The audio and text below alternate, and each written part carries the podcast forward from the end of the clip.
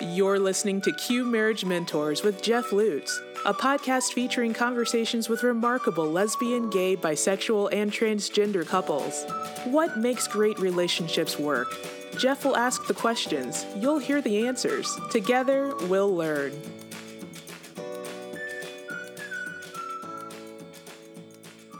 Welcome back, everybody. Today, my guests are Iris Harrell and Ann Benson from Santa Rosa, California. Iris is a retired general contractor and the CEO of Harrell Remodeling in Silicon Valley. Ann is a retired librarian and a systems analyst, and she also worked for Iris's company. They've been together almost 40 years. They're getting ready to celebrate their anniversary. Ann, Iris, thank you for joining me. Thanks, Jeff. Well, tell me a little bit about how the two of you met. I was uh, like Humpty Dumpty who had fallen off the wall. I was uh, with uh, a traveling band, and the woman I was that was in the band with me was my lover, and we were not out. Uh, and she left me for another woman, and I just about kind of I lost my career and my girlfriend at the same time. Oh and, gosh! And the uh, only lesbian couple I knew in the whole world I had met during my teaching career and I'd met them on the Navajo reservation. They are Texans. They um, uh, had moved back to Texas and told me. I called them for advice. One was a counselor, uh, high school counselor, and I said, you know, I'm just falling apart. And they said, you need to come to Texas. You'll meet a Texas sweetheart, and you'll be happy the rest of your life. And here she is. It worked. It worked. So we were both uh, invited to a coffee house that the National Organization of Women had put together. It was an all lesbian coffee house. We think the first one in Dallas. Mm-hmm. And uh, we were both invited to sing because Iris had been on the band and I was playing in little places around town. So that's where we met. Ah, I didn't realize that you all have a, a music background. Yeah, yeah. and she sang uh, a Hank Williams tune and yodeled, and I was like, "Oh, that is the girl for me." yeah, there's no no accounting for taste. You had me at yodeling. Yeah, yeah, yeah, yeah. And so, literally, you were at a performance. Yeah. That Ann was uh, yeah. giving, and yeah. how did you all meet after the performance? Uh, I went up and asked her if we could play together at the next month's meeting. And uh, she had a, a woman hanging on her arm that I completely focused out of, didn't even see her. And uh, she said, Oh, yeah, well, just look me up in the phone book. I'd be happy to do that. And I thought that was kind of a diss, but I looked her up in the phone book. And Ann, were you interested in that moment? Did you know that? You know, well, my lover was sitting right next to me. I'll just say she had actually moved to Austin, and I was still living in Dallas. And it was Iris who kind of pointed out to me later that she had probably, well, you know, left out of the back door. Yeah. So, so uh, I was very surprised when she called and said, you know, here's actually she sent me some songs that we could sing the next one. She had written some. So, uh, yeah, I was surprised. But it didn't take very long. It was a couple of weeks after that uh, first meeting that she brought a U-Haul. So. I moved in. yeah. That joke started with you all. 1979. oh my gosh. Okay, so so you met at that performance and did you perform again, uh, or did you go on a date? Which was first after that first time? Well, we had to rehearse. Ah. So I went to her house, and um, and I was looking around to see if there's anybody there because I thought, you know, maybe there's somebody she's already attached to. Nobody was there. Uh, that was good. And she went. She we went through what she calls the interview where I had a list of questions to ask her during our conversation because my friends, who one was the counselor, was saying, "Here's what. Let's figure out what went wrong with your last relationship, and what do you want to do? What do you visualize for the good relationship? So, what are the things you need to know, and who you're trying to connect with?"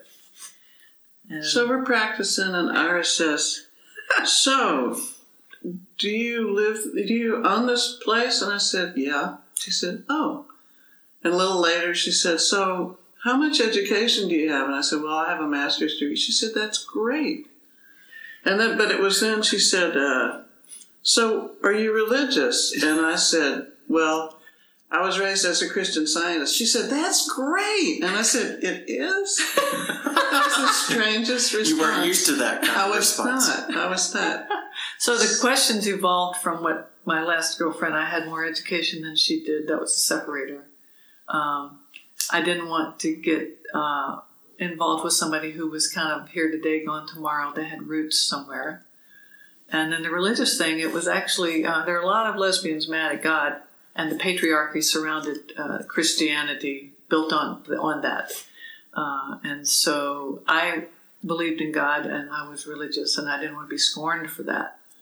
And so to have somebody who still read the Bible and was, you know, still, it was okay to be believe in God. I thought, this is perfect.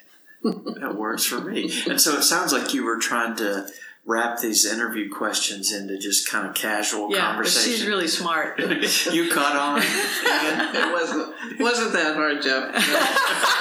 Think about it. she, she wasn't quite as smooth as she thought she was. Yeah, especially since this was, you know, just a rehearsal. So a music rehearsal. yeah, And and you made the uh, the joke about the U-Haul, but really it was not long Well, after so that. I asked her, um, you know, when could we could rehearse again? Could we rehearse again on Saturday or something? She says, "Well, I have to work," and I said, "Up until you know, like five or six. I said, "Well, I could fix your dinner." She said, "Okay." So she gave me the key to her house, and I came in early and fixed dinner. So when she came home, it was there. That was a key. moment. actually, we went out to a dance, but oh yeah, it was in those days. It was kind of just a bunch of people. It, it's again that way now, but it wasn't really a date. you mean at the uh, at the Yeah. second meeting? Yeah. So that we were that was, but we performed there. Right. What was the moment that you each knew, okay, this is more than a rehearsal. I want to see if we can make this Well, I knew it when she yodeled. you did, right then. Oh yeah, oh yeah. But it should. Well, to be truthful, uh, I had a pattern of uh, being with somebody, being with a woman for about two years, and uh, my longest was four years, I think. That's probably charitable.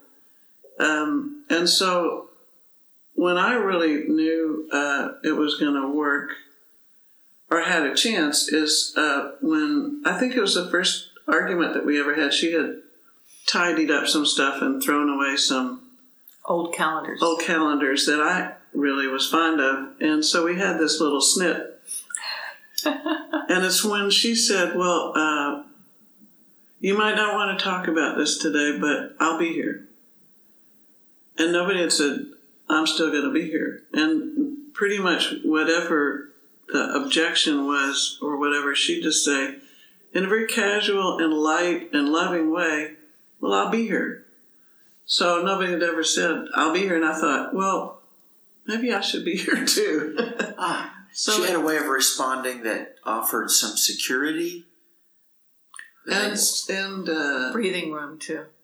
I think. yeah, and commitment. It was all about commitment. And it's not like I grew up in that situation. My, I mean, she had a family. Uh, you know, her mother and father were together forever until her, her father passed, and uh, I, my mom had been married three times. So I didn't, I didn't see a long-term relationship modeled uh, in my immediate family, but I sure as heck wanted one. That was kind of one of my goals was to have a long-term relationship and uh, the other one was to have a career that was something I could stay in and not get bored with. Which my father changed jobs often, early and often, either when he got mad or bored or both. And uh, I knew that that created a lot of instability, and it was something I yearned for, and that I got both was kind of amazing. But I think I got both because of Ann being the foundation. I mean, I think if you have a good long term relationship, it sets up the rest of your life for being able to build on uh, other long term major events Sure. for personal growth.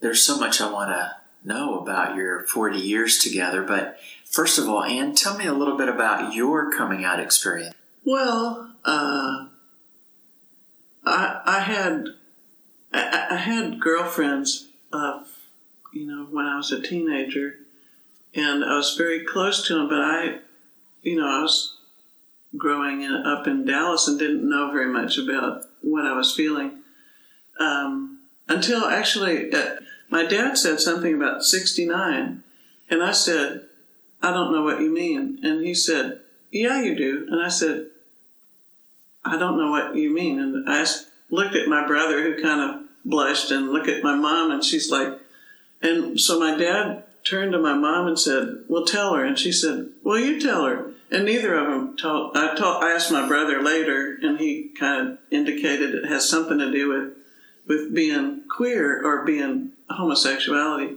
uh, homosexual, and I didn't really know what that was either at that time. But it was a clue to keep it much more quiet. My feelings much more quiet than they were. So, but when I went out to off to college uh, before um, before Christmas, I found a girlfriend and we came out together.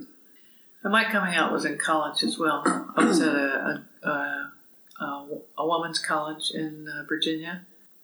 Uh, I think it was sophomore year when we actually sexually acted on the on the relationship, and it brought to me. Uh, here I was, this religious person, uh, you know, raised Southern Baptist, and all of a sudden, everything that I had been told in my life came into question because it's like this can't be wrong. I mean, I wasn't I'm not a bad person. So why is this not talked about and so frowned on? And what, you know, so I, I became quite a rebel uh, in coming out because it politicized me. Interesting. So uh, if I heard you correctly, uh, when I've talked to others who have been raised in the church, they talk about often a really long stint of shame and uh, really hating themselves, you you kind of knew intuitively that it was okay. Well, I knew that I was. Uh, I I somehow. I mean, how anybody can escape from this and raise Southern Baptist? I somehow felt like that I was, and God saw all that He made, and it was very good. And Genesis was like, I'm a good person. Why would somebody say I'm going to hell because of this act? And what was really neat in, in, in finding Ann was that Christian science has a very different bent on good in the sense that they don't teach you that you're a sinner and but for the grace of God that you are a good person. It was like you are a good, perfect person. You just need to clean your windshield so that you can see that you are perfect and demonstrate it. And therefore, with that, help others. It's not an ego thing. It's really about finding your purpose, uh, being able to do good in the world. Because if you don't think you are good, you can't do good in the world.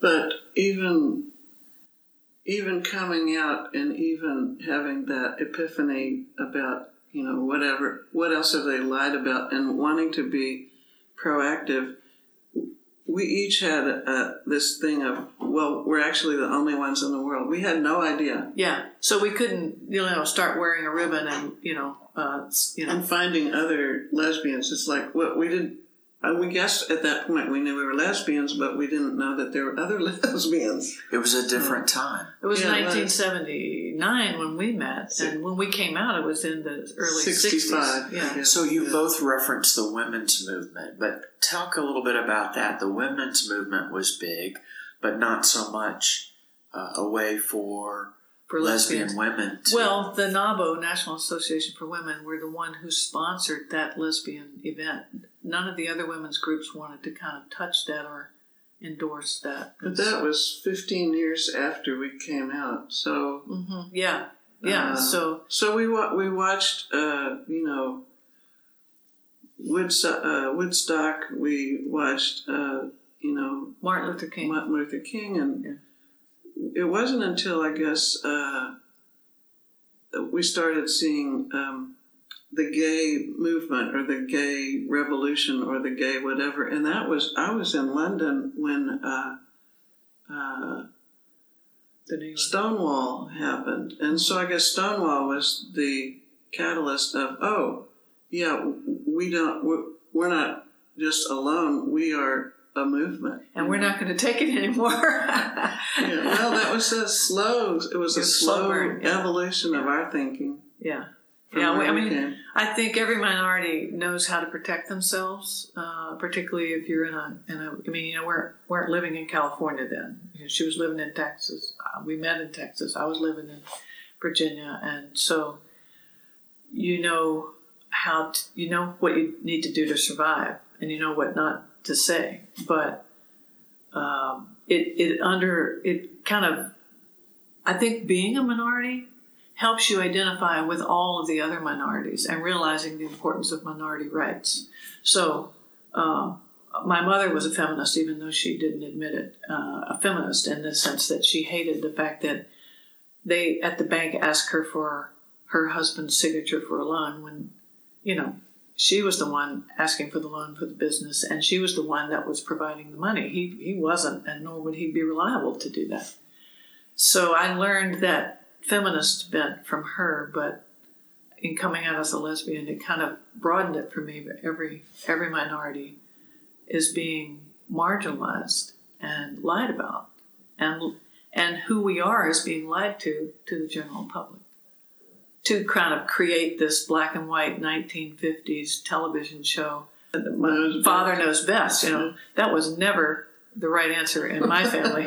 I grew up in a matriarchy, so uh, she was a rebel. I just took it to the next level in the sense that my sexuality wasn't heterosexual. So I was in love with her girlfriends. I was in love with my best friend in high school. I was in love with my. Uh, but, but when I went to college is when I was first able to act on that. I was still. We were still dating guys, Sure. but you know we would meet in the girls' room in college and make out in the bathroom, and then come back and be with our the guys we were we were dating and going home with.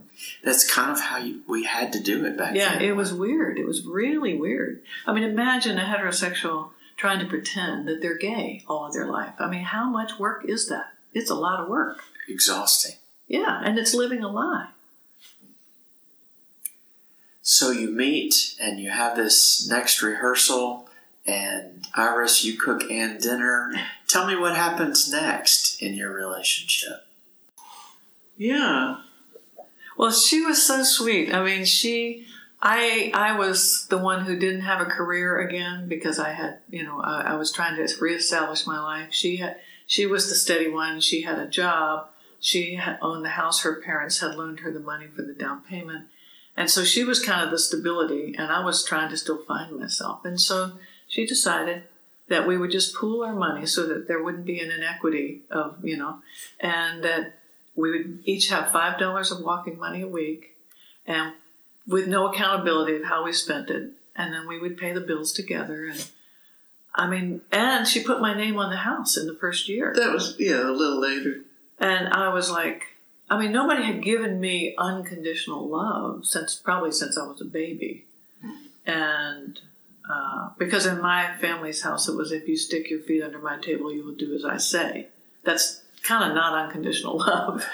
But um, she just accepted me for who i was and who she was going to find out i was as we got to know each other. And we just started she wanted to equalize things which was i thought the most generous kind-hearted loving thing that's what a person in love does. And, and that's what a commitment is. I was i was just blown away. You had been longing for that. yeah yeah. And i wanted to honor that. But I didn't want to be the daddy. I didn't want to be the one taking care of. And I could see that Iris had all the, you know, talent in the world. Once she got a job, we, you know, and that'd be a big deal. Um, her investment paid off because so we started life. You know, I was a Christian Scientist, and she was kind of not. You were kind of. I was a I was a I was a, a very I was I was a Baha'i, yeah. agnostic at that point. Yeah, I resigned from the Baha'i faith. I was Baha'i for ten years, but I resigned because they finally came out with their re- writings on gays, you know, still putting us with the, you know, um, all all of the other bad things, drug addicts and you know. Murderers and Yeah, yeah, things. yeah. And it's like, okay. So I was a Christian Scientist. She was not. I was. I had a was bringing money, and she was not. And like within ten years late, when we moved to California, uh, and after that, she, her business just well, her business. She started her business as a nonprofit. Uh, Meaning I didn't know that you're supposed to construction company uh, because she'd only been a nonprofit. So at the end of the year in her company, if it came to zero, that's what you do because you're nonprofit. Well, you go buy a you go buy, You go a, buy a truck truck. for cash Yeah. because you don't want to have to pay taxes on you know money that you made. So That's, uh, we moved to California. I had this little talk of, you know, if we're gonna do this, we had sticker shock, you know, in Silicon Valley, how to pay the mortgage and stuff. I said, you got to get a job. You got to You got to make money. Yeah. So uh, she's So kind of unemployable.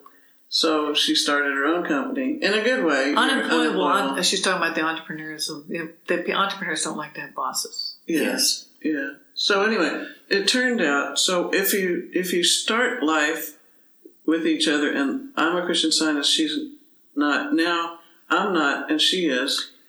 Uh, and You can and- always expect things to to. to I know, and for years and years, she shoveled money into our account because her company was so successful. So you never know what you're going to get when you start out. But um, if you're lucky, you just roll with it, you know, in a She, good way. you know, when I started making more money than she did, she started getting nervous because she thought that might change the balance of power. Well, every And time I I just was, give my checks to her. I was working, I was working at Stanford, and uh, I'd get a, I'd get a raise, and I come home and say, I get, I got a raise, and next thing I know, she's giving herself a raise. And at first, I thought, well, that's just not right. And then I thought, well, she's giving me her check, so I think it's okay. Did that make you anxious a little bit when she first started putting a lot of money in the account? No, no, not at all. It was more like uh, just. It She was worried I was going a- to change. I think maybe. Maybe, but even more than that, it was like, well, let's uh, let's celebrate my raise for even more than you know ten minutes. it was sort of that kind of thing. You know? And in doing my research, I understand that the two of you went to a workshop that was rather life changing in a way. Yeah, I had gone earlier to uh, our friend uh, Lanny had was part of this group uh, that, and I went to a thing on dismantling racism. Iris wasn't interested at the time, and I was busy. and she was CEO. busy. Yeah. So I went. It was a three day thing, and it was just it blew my mind, uh, and it helped me so much. Well, there was another one coming up called dismantling uh, classism, and I came home and I said. That was so good. There's this other one. It's probably nothing that we could really learn from, but you know, this was let's let's support Lanny. So we go.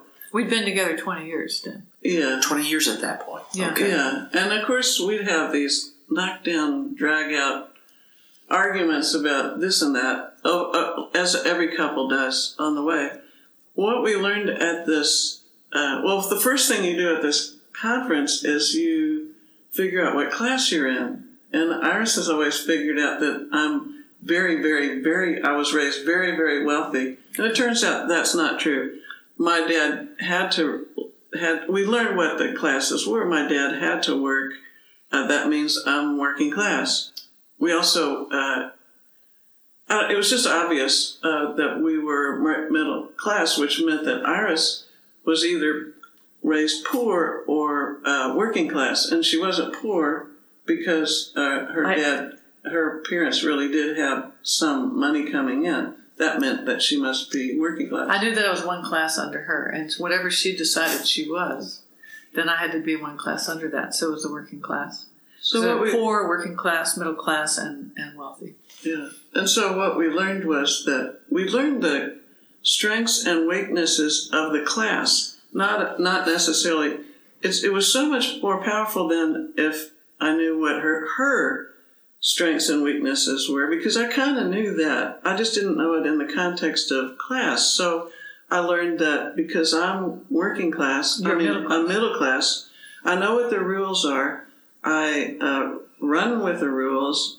I plan ahead, um, and probably other things. I, and I have my my my weaknesses are if I lost all that grounding tomorrow, it would pretty much freak me out. So now I have this partner who's a working class person. and uh, we don't care what the rules are because we didn't make them. And so, one thing that working class has in common with the wealthy is that we don't want to follow the rules. We didn't. We the rich can buy their way out of it, and the working are just. Uh, I'm not going to follow it. Period. I'm going to make my own rules, um, which kind of helps make us unemployable sometimes. but um, it, the other thing is, I had to find my class, and there was this rowdy bunch over there in the corner talking about they weren't going to follow the rules of the conference. I said, ah, "These are my people," and so that's how I knew for sure I was I was a working class. Uh, and But, to- working class people work. I mean, that's Yeah. a huge strength. if we lose everything tomorrow, we'll just go out and work next week and try to get it back. You know, it's not, it's not, uh, we're not uh, long term planners, which is a, a, a weak side. But the short side, I mean, the good side of that is like, we'll just start over. Hey, that's that's not a problem. Let's go do it. So you can see how if we don't kill each other, it's a huge uh, strength to have this cross class relationship. Yeah. So Tell and me it- more about that. How did it you know, strengthen your relationship over the years? Well, when we would have arguments, and a lot of it was about money and planning, I wanted to be more spontaneous. She wanted to plan ahead, and she wanted to put money in the bank, and I wanted to spend it. So, uh, because I was going to get more next week, you know. So when I realized that the arguments we were having weren't personal, it wasn't about me personally. It was how she was raised. It was like, oh, well, what can I learn from that, and what can I negotiate on my part for wanting to be doing something spontaneous. So it got us into a more neutral type of negotiation as opposed to you always get your way or you always want to do this, you know. And it, it, it made us, I think, appreciate each other because we learned the strengths of each class. And her strengths are what made our company successful because even though I'm a slow learner, I am trainable. And so I finally got uh, the advantages of, of the middle class um, strengths by living within long enough. well, your entrepreneurial uh, bit part kind of freaked me out from time to time. So um, it helped to talk after that to say, you know, look, I really need a little more. Uh, uh, Walking money. Can I have ten dollars? well, I got it up to 20. Twenty? Huh? It just, you know, uh, it was it was a pretty wild ride because the company, when we had hard times, uh, and a, every company does, uh, our um, home equity line is what floated it. So that's a little nervous That's- making for a Yeah. middle class person. So talking about it, I mean, talk the con- the conversations would always uh, come out with, "We're gonna, we're gonna, you know, this is gonna work." So. What would you tell younger couples about managing money together now that you've been through that experience? Well, in, initially, I think it's important for both people to have their own money. At the same time, I think you could start uh, having a joint fund so that you're putting some of money, some of your money, both to the degree. So, Iris was make I was making a lot money in the in the beginning. Iris was pretty much nothing. So I'd put most of my most of this uh, joint money was mine. But once it got to the the joint account, it is ours, and I think it's important not to hold that over. And that's what I really wanted to do about that is uh, um, equalize the power, you know, so that what will we do with our money instead of what will you make me do with my money, kind of thing. So we are in it together. If we are in it together, money is just part of it. Well, the other thing is, I think we agreed on uh, no backdoor, that we're going to we're not going to go out the back door and just leave uh, because we can't. We have a conflict. We're going to sit this out, and we're going to be. Sometimes you can't work it out. Sometimes you just have to be there long enough for the wave to go over. Yeah, you, know? you have to sit in your misery sometimes a little bit, yeah. and it passes. Mm-hmm. Yeah. Well, Iris Ann, we're almost out of time, but is there anything else that you would share with our listeners about making relationships resilient?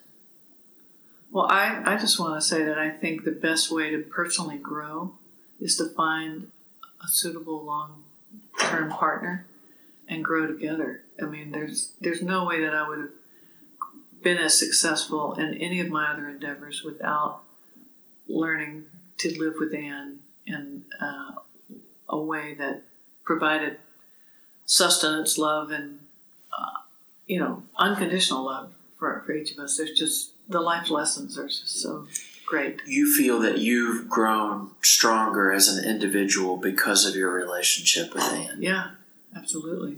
Absolutely. Well, if you can find somebody who honestly says, I'm in it for the long haul, I think that's a huge, uh, good start. It's just a start, but um, an important start. An yeah. important one, I think.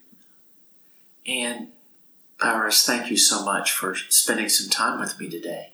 You're welcome. Thank you, Jeff. Thanks for coming to see us.